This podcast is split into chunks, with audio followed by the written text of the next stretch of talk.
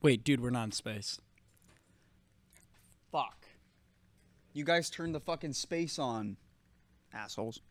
Anyway, Hey guys, welcome back to Overtly Critical. I'm Corwin. I'm Ryan. And this week we watched Interstellar, directed by Christopher Nolan, which is my personal favorite movie ever made.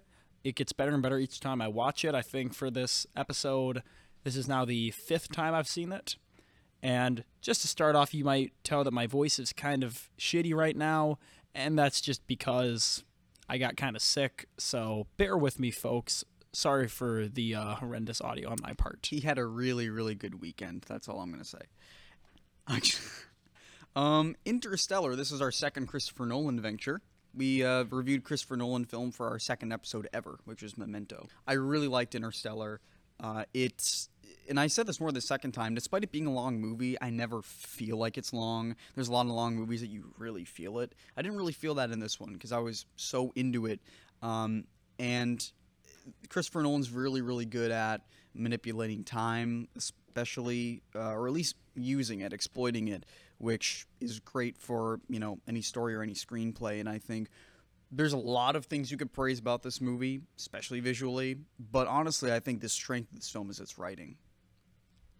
I mean, like I said, this movie is my favorite movie ever because to me, it's just it, it's such a great expression of the human spirit and the the power we have to go on and rise above our limitations.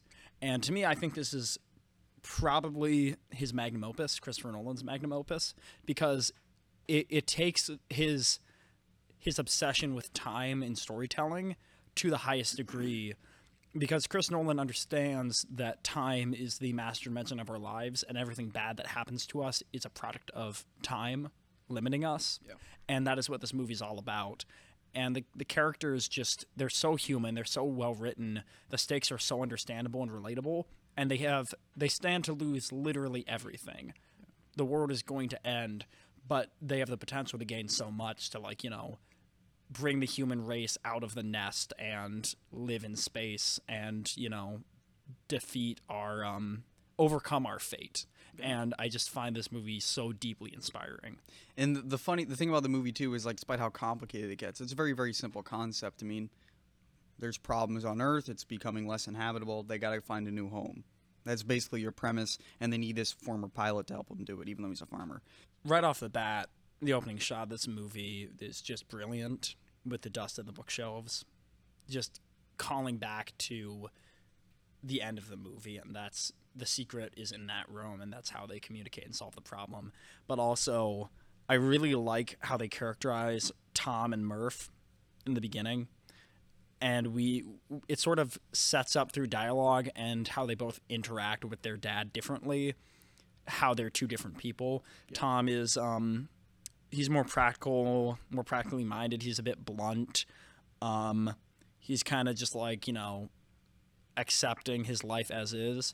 And murph is this very inquisitive smart kid who is like actually kind of solving the problems before cooper does or like pushing him to investigate further. Yeah.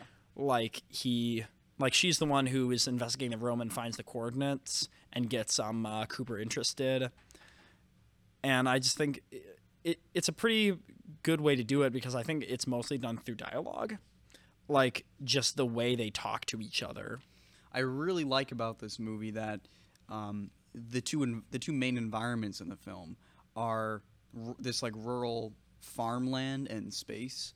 I find them to be very, uh, very good. They're very similar in some ways, where it's a lot of just open land and openness. Yet at the same time, you know, rural farmland is this very primitive thing, whereas space is this very high tech thing, or at least our exploration of space is. And I really thought that was kind of interesting, where you know, but he's also an explorer there, and he has this big land there, and in space it's more open.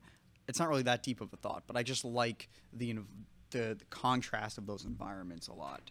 I think it does a lot to reinforce the the- theme of this movie, which is that eventually, whether we like it or not, this planet will die. Whether it's, you know, due to us being unable to maintain it, mm. or some natural disaster, or eventually when the sun just explodes and devours our planet. If the human race is to survive, we have to find another place to live. And there's there's also an environmental similarity with when they're on that first planet and there's that big wave. It's almost very visually similar to like the dust storms, uh, almost exactly, and it looks the same. And uh, that's a very little detail, but I think there's a little bit of a moment there where you know Matthew McConaughey's character might have been thinking that too, like holy shit, it's like another one of those fucking dust storms. It's like the same thing, and that made me think about how really this film was. It's it's kind of man versus man, but there is a lot of man versus nature in this. It, it's more the idea that man versus nature isn't even a fight. It's we can't do anything about it really. Yeah. It, it is like that quote though that um uh, the younger Dr. Brand says that nature isn't evil. It's just inevitable that you know this is going to happen. I think you could you could probably make a case against the message of this movie that you know we probably should be doing more to maintain our planet because that's kind of a big cultural debate right now in our world of do we spend money trying to go to the moon again do we you know you, you get people like these billionaires like elon musk and jeff bezos and from a certain perspective it looks like these are the people who have destroyed this planet through industry and now they're trying to go colonize mars and that's a fair point that we probably should be doing more to protect this planet. But I think the movie isn't trying to say that it's not worth protecting the planet. It's just giving an example where we already failed to do that. Um, and it's just about, in a wider sense, that human perseverance.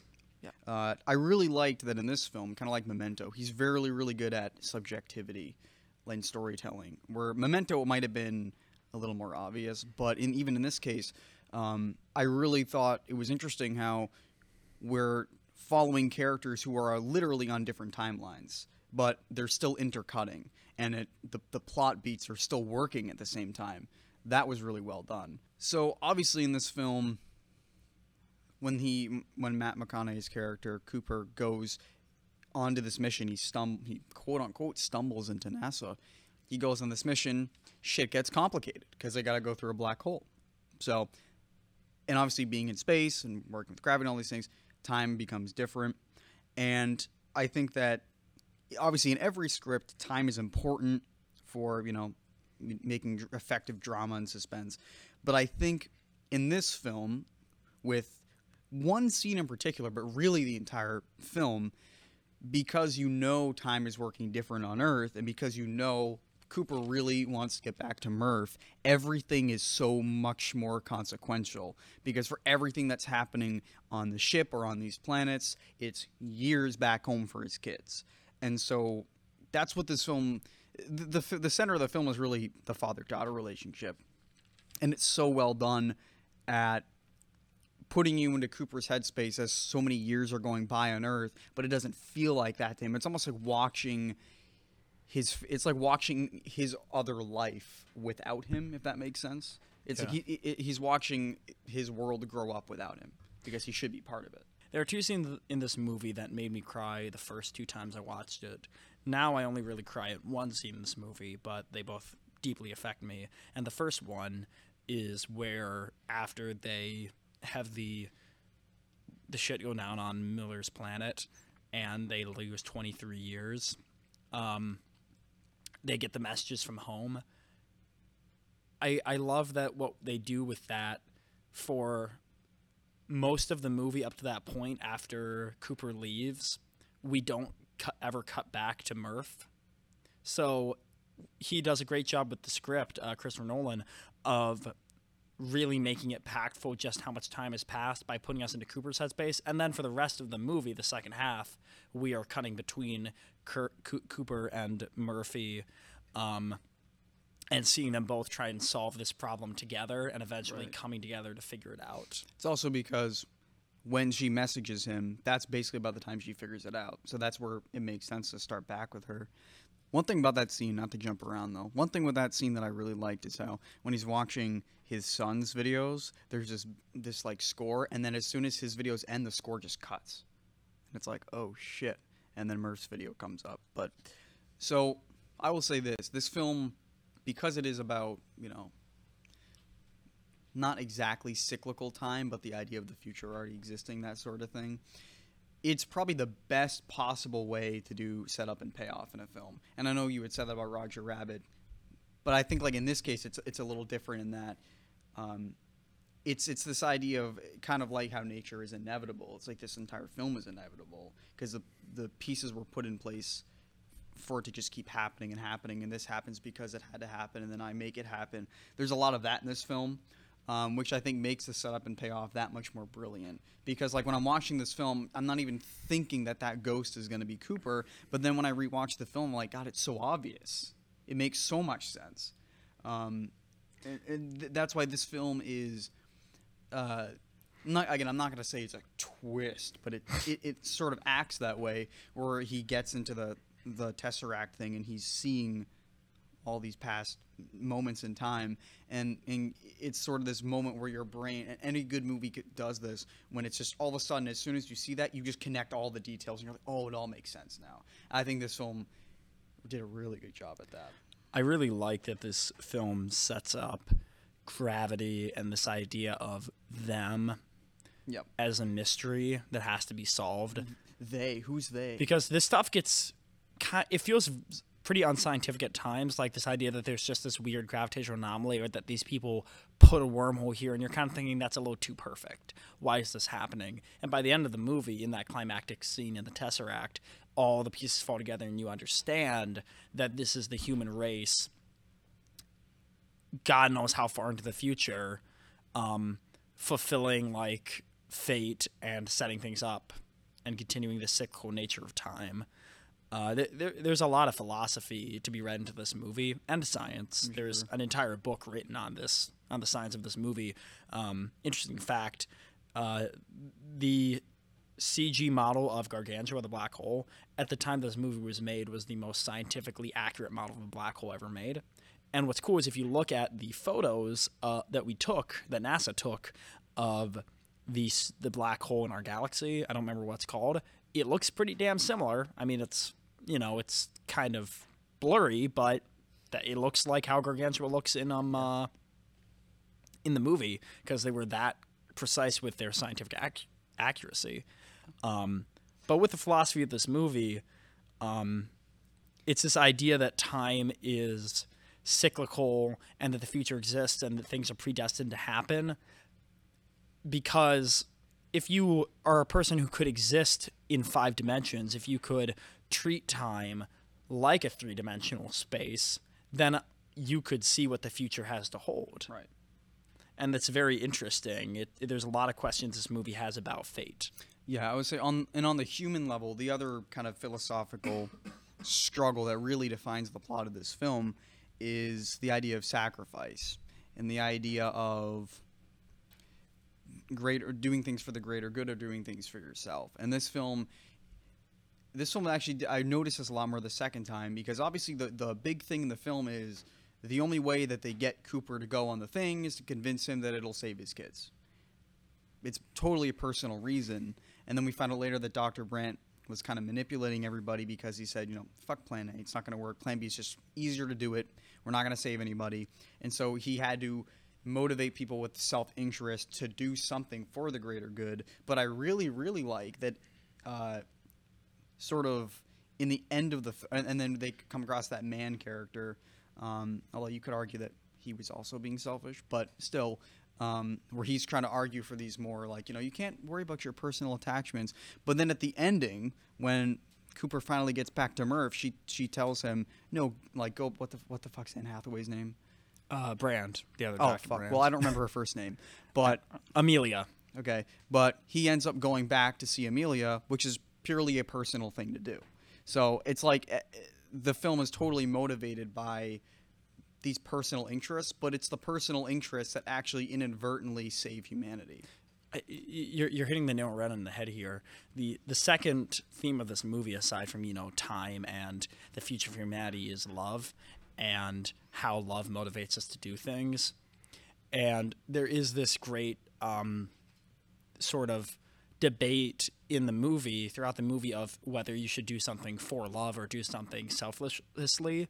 But Jen, what what happens in the movie, like with Mann's character, is Mann is a character who has these, no attachments. He ends up being a complete coward, and he makes really stupid decisions that screws everyone over. Mm. Where Cooper, who is motivated almost entirely by his love for his kids, is the one who makes the selfless decisions, like throwing himself into a black hole to get the data so that his kids can live.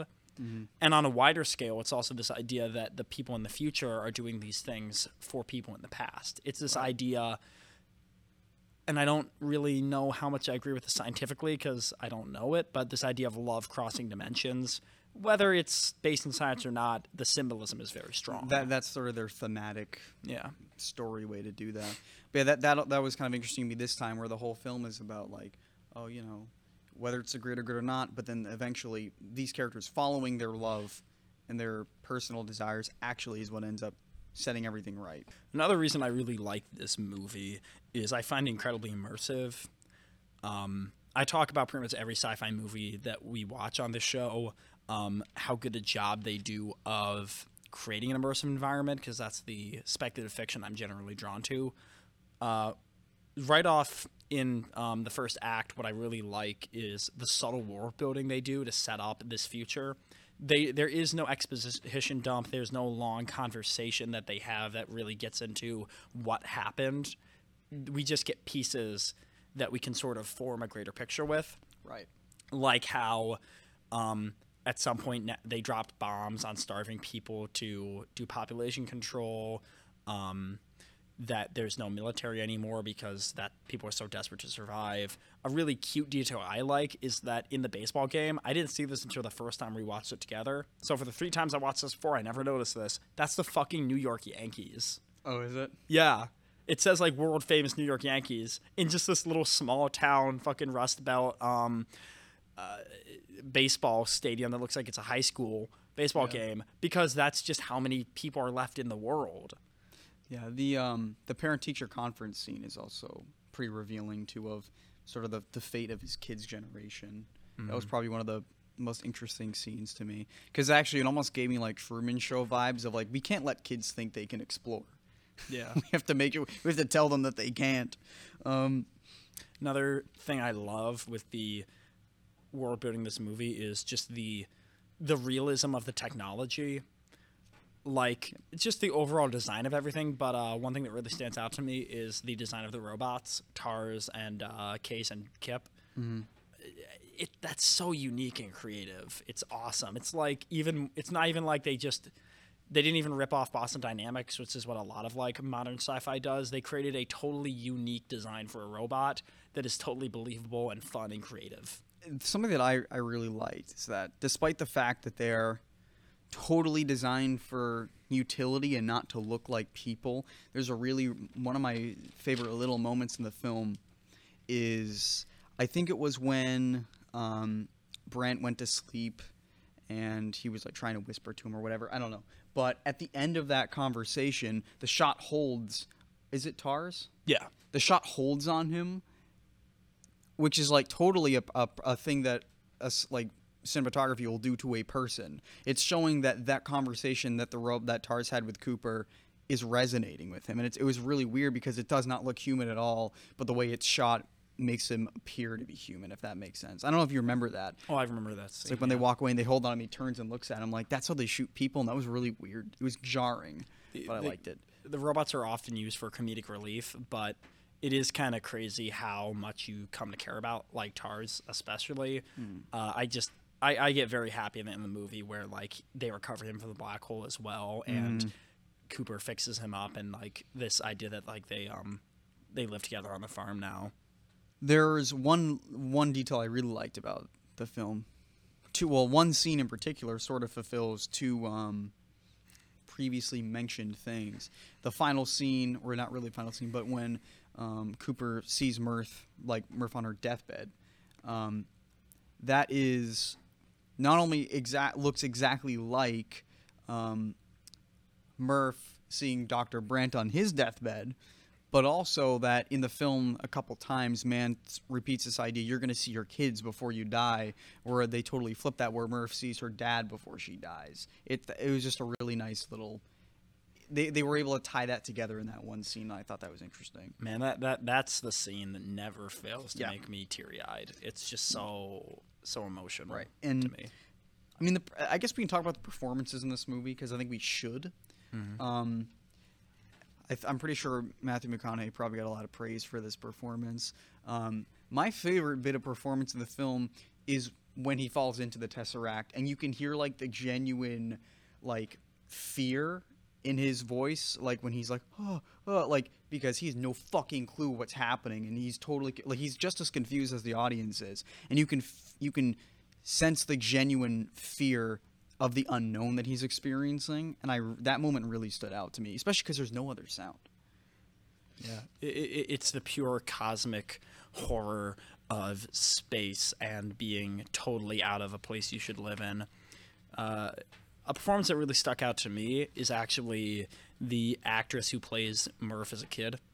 Oh yeah, I, I had never thought about just how good a job that kid did with that performance. Because uh, it, it never comes off as grating. It doesn't come off as fake. It's fully believable. And man when when child actors pull off a performance it just makes a movie. Because you know kids are generally not great at doing anything. so if a kid can act well and like can act just as well in a scene as an adult actor, especially a veteran actor like Matthew McConaughey, props to that kid, man. that was good performance. Let's talk a little bit about the um, visual storytelling of this movie and the uh, the technical aspects because um, there there is a lot of great work there. One thing that really stuck out to me with this movie, um, with Nolan's visual style, and something I've noticed in a lot of his work, and something that gets talked about a lot online, is he tends to light things generally with pretty harsh um, far side keys and also a lot of edge lighting. And it really just does a great job of separating a character from their background. Um, and also for the scenes where they're in space and on the endurance, the lighting is so harsh because in space lighting is harsh because, you know, you're basically filled by infinite negative fill. So everything around you is going to is going to be dark except for what light is hitting you. That's right. I liked that a lot of the light was overexposed when it would things would fill through the windows of the ship. and the lens flares. Mm-hmm. Let's talk about the lens flares. This movie is shot anamorphic, Partly. mostly. Mostly. Yes. And obviously that just, you know, creates that sort of expected sci-fi feeling that we're looking for with the lens flares. But one thought I had is that anamorphic lenses kind of visually represent relativity because the farther you get away from it, the edges get warped. Right. And I I don't know if that's maybe reaching, but I like to think it was intentional. Yeah, obviously another detail is that this film has aspect ratio changes, which Nolan likes to do. Um, I think probably one of the most, and Nolan's very, very good at hiding it too. Uh, a good example is in The Dark Knight Rises. When he goes in to fight Bane, it's 16 by 9, and as soon as the gate closes behind Batman, it, the, the ratio shrinks um, as sort of like a way to trap him. This film mainly uses it for a lot simpler of a motivation, where it's if we're on, if we're in space, or if we're in shots, usually exterior shots of the ship, um, there's that the ti times where they, they mount the camera to the ship, mainly those shots. And if they're on planets and things like that, they use the full screen, or especially when they're going through the the black hole. But when it's stuff like with Murph's story, it's all anamorphic. They never change the aspect ratio for that. Um, and without, I have a little bit more I can get into it later about it. But just generally, the fact that it's even the first time when we watch the correct version, even though it's uh, it's not always there. It's I noticed it a couple times, but I stopped noticing it because he motivates it so well. Um, mainly because a most people don't expect aspect ratios to change because it's sort of a thing taken for granted.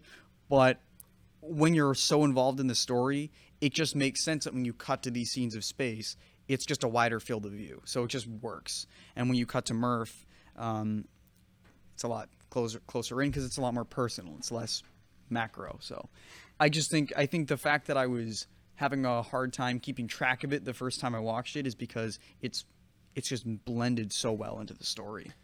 I, I really like in how space is shot in this movie because almost every shot we get in space is from a locked perspective of a camera. It's either camera locked onto something that's moving or it's like kind of a POV shot like over the shoulder or from the perspective of a character. And that does a really good job of grounding us in an environment that has no um, point of reference, Right. really. And the only shots that we get are wide are for significance or scale, like seeing um, uh, the ship compared to Gargantua or Saturn, or seeing um, uh, the um, Endurance spinning out of control and debris flying everywhere with that great contrasting shot. Um, it, it- it's a really good way to not only immerse the audience in the uh, the positions of the characters, but also keep us from getting disoriented in a lot of disorienting scenes. I never could quite understand why this movie affects me so much, and when we watched it a second time, I think I finally got it.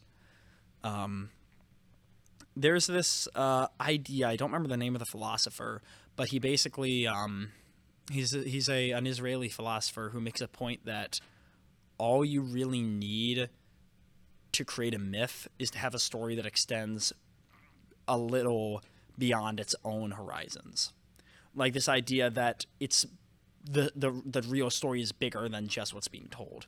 And to me, Interstellar is a, uh, a story that becomes mythical mainly when the Tesseract happens because when Murph not Murph when, when Cooper has the realization that the human race built the Tesseract suddenly the scope of the story just goes far beyond the the uh, the the the horizon of its characters and the audience and it creates this grand epic narrative about humanity. It's it really is a mythical story. It's like a legend. And you know i think there's a lot of power to those stories because they basically it's how people tend to find purpose is by having some kind of personal myth. Um, and i think that really encapsulates why to me this movie is just the best of christopher nolan's work. Because a lot of people talk a lot about like memento being a really creative solid film and it is. I i stand by that that's one of the best movies i've ever seen. Or you know the dark knight which i think gets talked about a little too much whereas this movie is totally an original story. It it's got so much significance for our own world and it does such a good job of being inspirational and impactful Well, I think what helps that along too is that we are totally in Cooper's perspective. So when the thing, when at the ending, when everything's revealed to him, it's revealed to us because we're only seeing his piece of that story, which I think is why why that works so well. you know what they say? There's no sounding in space. Dan, it's time.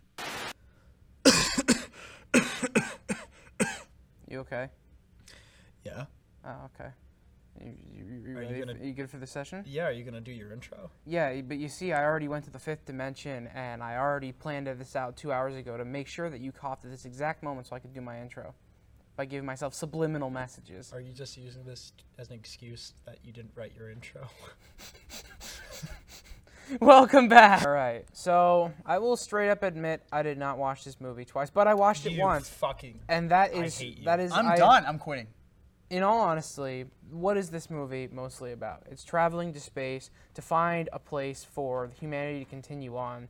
And as the world has kind of shown through like the futuristic digital music tech and stuff that's not big brass band but also is big brass band, it's like space music or like futuristic music does not seem to have like its own big beat and it can drag on for a long time in my opinion. It's like what do i see or play like hear whenever i play a game about space or i watch film that has space in it or anything space it's the same it's kind of like the same theme every single time. It's like long drawn out heavy out of this world I would say mystery. It's supposed to sound like something you wouldn't be able to Are you normally talking about the, the music in this movie or sci-fi music in general? It's kind of both, and that's because it, this is my only pet peeve about sci-fi music, and that is there's like only like one or maybe two relative themes that sci-fi music follows as like law, and that is like like where there is no need for a beat if you're just gonna drag it out and have like constant strings playing and you have like timpanis in the back of the band booming and it's supposed to sound like emptiness. That is kind of like emptiness. You make a fast going song it sounds like you're right there in the moment. And which it, that kind of works in the case of say being sucked into gargantua when like you could tell the music was getting intense. But Yeah. they showed intensity not through like making the beats faster but by making the music louder. I think I think a lot of the music in this movie kind of blurs the lines between ambience and uh, exactly music, yeah which is probably why it was so unnoticeable for me at certain point. if you remember from Dark Star, they had country music out when they were flying into space, and that kind of took away the, wow, it's space, that's incredible. Like, oh, they humanized it. Well, I mean, there is also a point in the movie where um, Cooper, I don't remember the other guy's name, gives him headphones so he can listen to like on Earth ambience, Yeah. Yeah, which is I, I- I think you guys are kind of missing the point of the music in this film. Mm-hmm. Uh, per, I, I really love the score in this film. I think it's masterful. Hans Zimmer is, you know, bringing his A game as he does for every score. yeah, and, writes. and I'm not saying it's bad Um, either. It's quite well the, done. the main instrument of this soundtrack is the organ, which Hans Zimmer picked because he felt it fit the grand nature of the story. Because the organ is, you know, kind of the king of musical instruments. It's the biggest instrument there is, um, and it's got this holiness to it and this baroque quality of just you know, it's the music of the church. And so, what an organ does is with its pipes, it drones. You play, you pull out the stops, and you play on the manual or on the um uh, the pedal, and it drones and it goes, and it fits the the length of the story and the how long this journey is. Well, right. I, I wasn't. I wasn't criticizing it. I, No, I no, think no. the fact that it sounds more like ambience is kind of the point. Yeah. Yeah. Whereas, uh, sort of how you had said about how the camera work, it's more static because space is static. It's. I sort of see it as the same idea, at I- least to me. I, I think though, like you're you're you Dan are talking a little too much about it being ambient because there's there's moments like um uh, the track uh, "No Time for Caution," which is the theme that plays when they're trying to um uh, reverse the spin of the Endurance after Mann um uh, fucks everything. That's such a fucking fast um present is. piece of music. It's just you know you have moments like at the beginning where the score is so quiet you almost can't even tell it's there, and Hans Zimmer knows when to bring it in. And that's what I was kind of like referring back to with what Ryan said, which like, yes, on the ambiance part, but it's like instead of a fast beat or using percussion to add impact to audio, it's kind of like what did he do? Like what happened during that scene when, especially when they're trying to, not port, uh, dock. I guess like when they're trying to dock to the endurance as it's spinning, and that's like the most intense. Like if we don't do this right, we're gonna die. It just makes it louder, and it just gets more intense. I, th- I believe that every tick in the scene on Mother's planet is supposed to represent um, a day. I can't remember though, but it, it is something like every tick represents it, it represents the um uh, the time shift difference. It also just like subconsciously is that ticking clock that reminds us that every second is time being wasted and they've got to move fast. Uh, another thing I love about the soundtrack in this movie is the main theme, um, Cooper and Murphy's theme, which is what you hear um, obviously throughout the movie, but it's also what you hear after he's thrown out the Tesseract at the end when like everything becomes clear. If if I'm correct on this, because I went and checked it out, I believe that theme is called "Stay," as in it's it's, it's spelled S dot T dot A dot Y, all in caps. It, I, that might be the title of the theme, but um, the And point it- I'm getting to is oh, yeah. that that score does not resolve musically because it's in the key of C, and it does not resolve on a C chord until he's out of the um, uh, wormhole at the end, orbiting Saturn again. That is when it finally musically resolves, and that's just such a great like high macro level thing to do in art in a movie is to not give us that resolution until the story is resolved. on Miller's planet, like when they were kind of like crash landing into the water before the big wave struck, it was like they landed on like a huge crap load of debris, and Not that it was like a huge or major thing in the story, but it's like that could have been done way worse, and I'm so glad it wasn't. Everything they made the debris sound wet, and I'm not sure how. I, I assume you were going to talk about this at some point.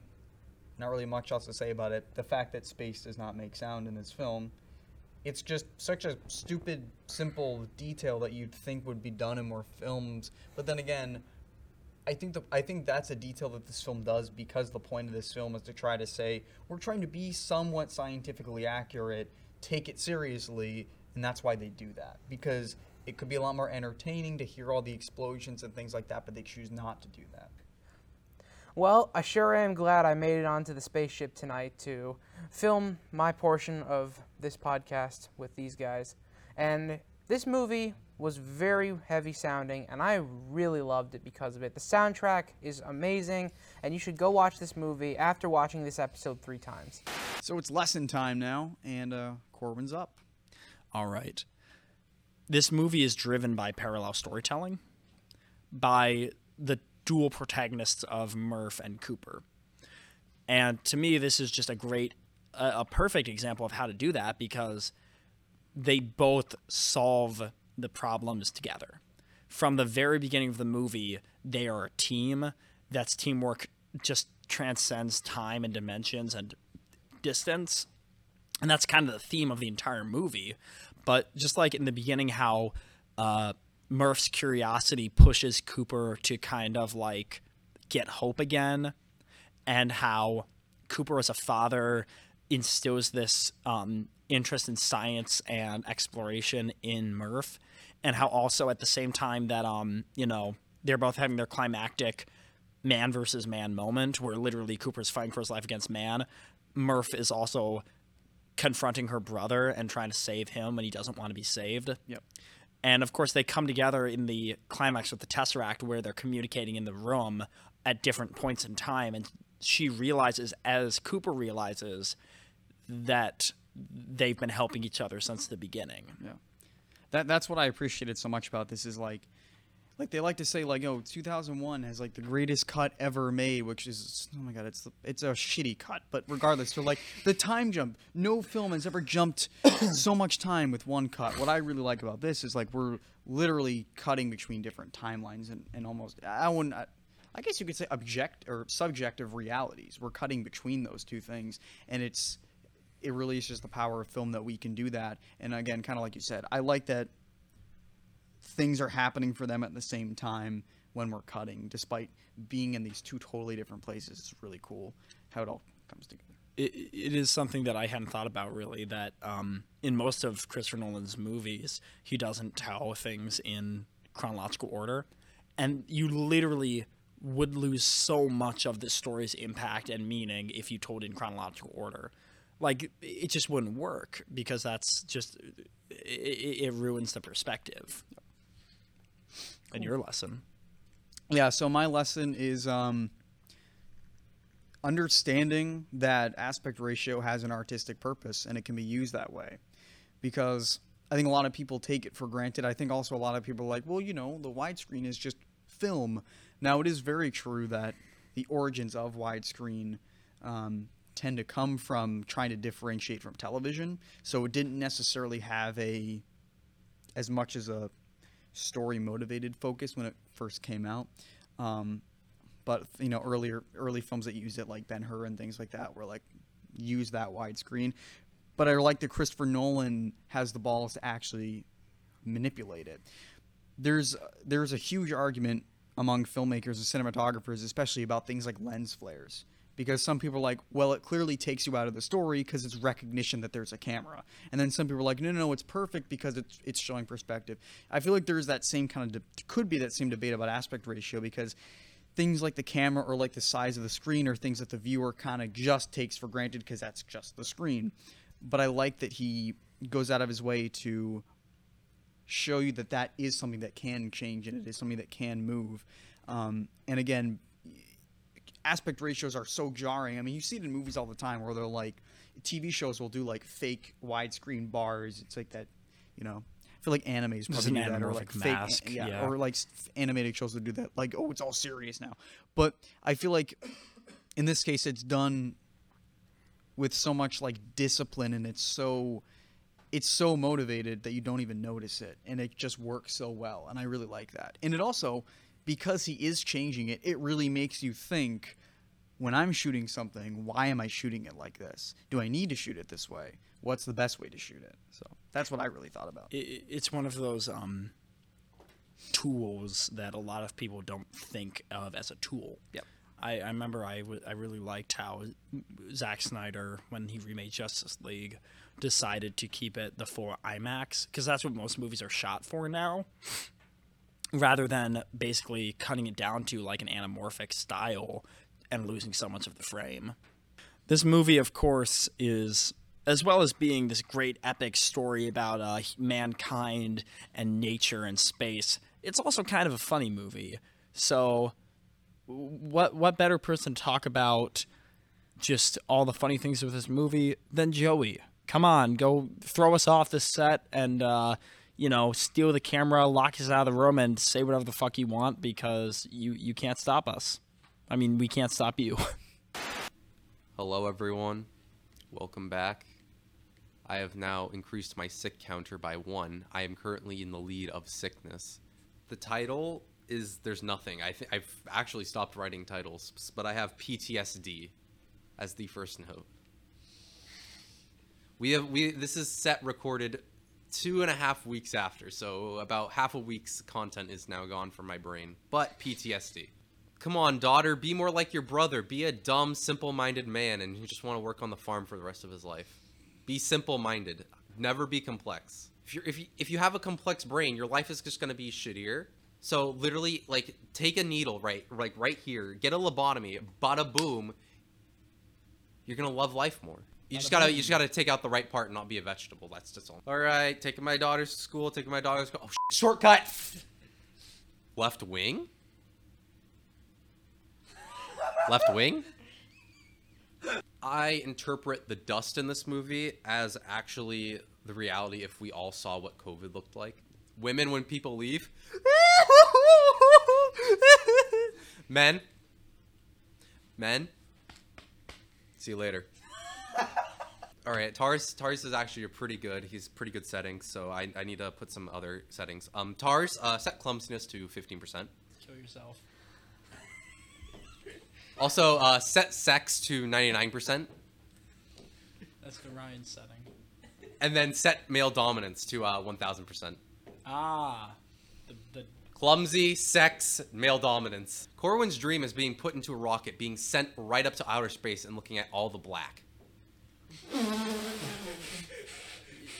I don't even get the joke. That I yes, I want that.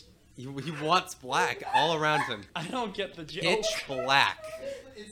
You know what's a good idea? Let's let's drop a camera in space and let it fly around, float around in space. That that's how you get the good shots. Oh no, guys, we're just back on Earth, but we're in the Pacific Ocean. But you know which side we're on? We're right off the coast of Japan. God damn it. You know what? You see that? But you know, I know who could beat that. Badland Chugs. Damn. Mr. Matt Damon, the shit potato man.